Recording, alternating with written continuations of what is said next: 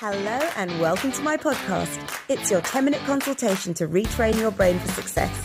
I'm chartered psychologist Dr. Audrey Tang, and in each session, I'm going to look at a different interpersonal problem, give you the psychological explanations for why it occurs, the common reactions, and suggest some behavioral solutions you can try. I'm never seeking to change your practice, you've got here just fine without me, but simply broaden your options. The more choices we have in a situation, the more effective we're likely to be. Today, I'm looking at managing stress. Now, this is revisiting a common question from A level psychology What is stress? Well, simply, it's a physiological reaction to the perception of a threat, and the body prepares to fight or fly. This means adrenaline pumps, our heart rate goes up, our blood pressure goes up, we may sweat, our muscles may tense, our chest may tighten. Altogether, it's a very unpleasant feeling. And for some, especially those in a panic attack, you may feel that you might be sick or you have a genuine fear of death, and that causes you even more anxiety. Luckily, most of us experience only a low degree of stress, which often at some point goes away, allowing our bodies to relax once again. However, there is a word of warning. If that perceived threat does not disperse, it can result in physical exhaustion because the body cannot withstand such pressure for that length of time. It will either, metaphorically, like an overstretched elastic, snap or loses elasticity. And then you need external and perhaps medical support for stress related illnesses such as heart attack, raised blood pressure, stomach ulcers, and so on. So, what can we do about it? Well, I'm going to give you three methods.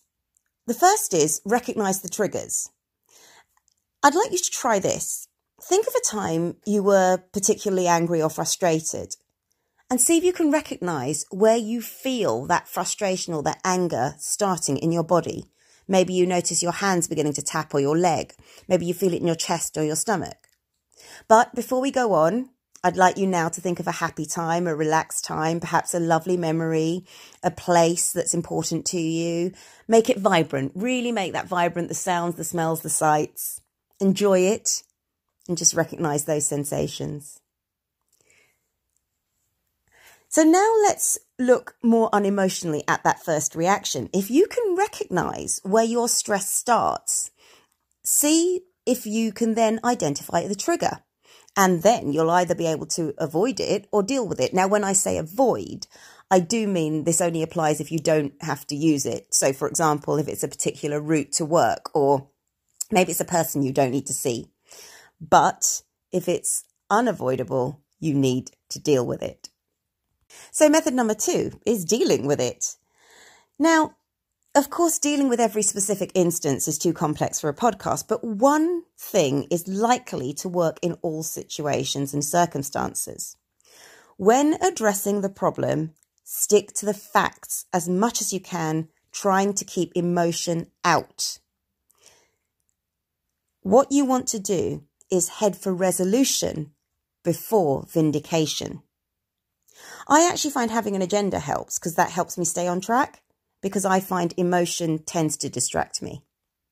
When you've recognized the trigger or when you're about to deal with something, then I would also engage in some calming techniques. Now, the best calm techniques to use, whether for the trigger or for dealing, is anything that takes you outside your head. Why? Well, how much more angry do you get when someone says to you, Oh, calm down? And really, how easy is it to just breathe when you're very upset? So try these.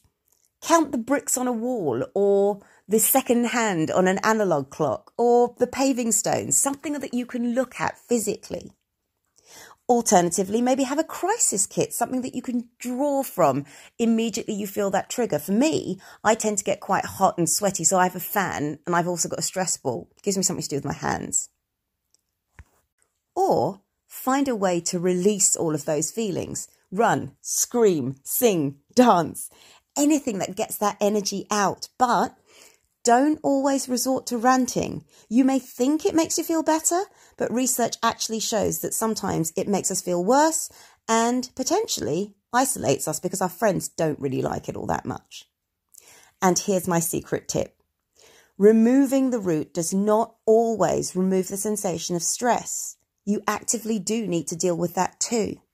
So, if you have resolved the issue, firstly, well done, because really it's not easy. A lot of us will go to great lengths to avoid dealing with things.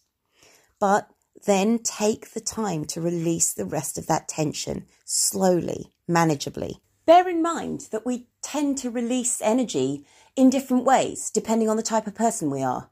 We call it the yin and the yang of self compassion. Those of us who prefer to relax and be kind to ourselves in a more soothing or yin manner may prefer things like a spa or a bubble bath or relaxation tapes. Those of us who prefer the yang style, slightly more driven, slightly more energizing, maybe you want to read something that really gets your mind stimulated or have a chat or have a laugh with friends. Either way, do try and release that tension. Maybe even start by simply revisiting that positive memory at the start of today's session. Or better still, actively engage in it.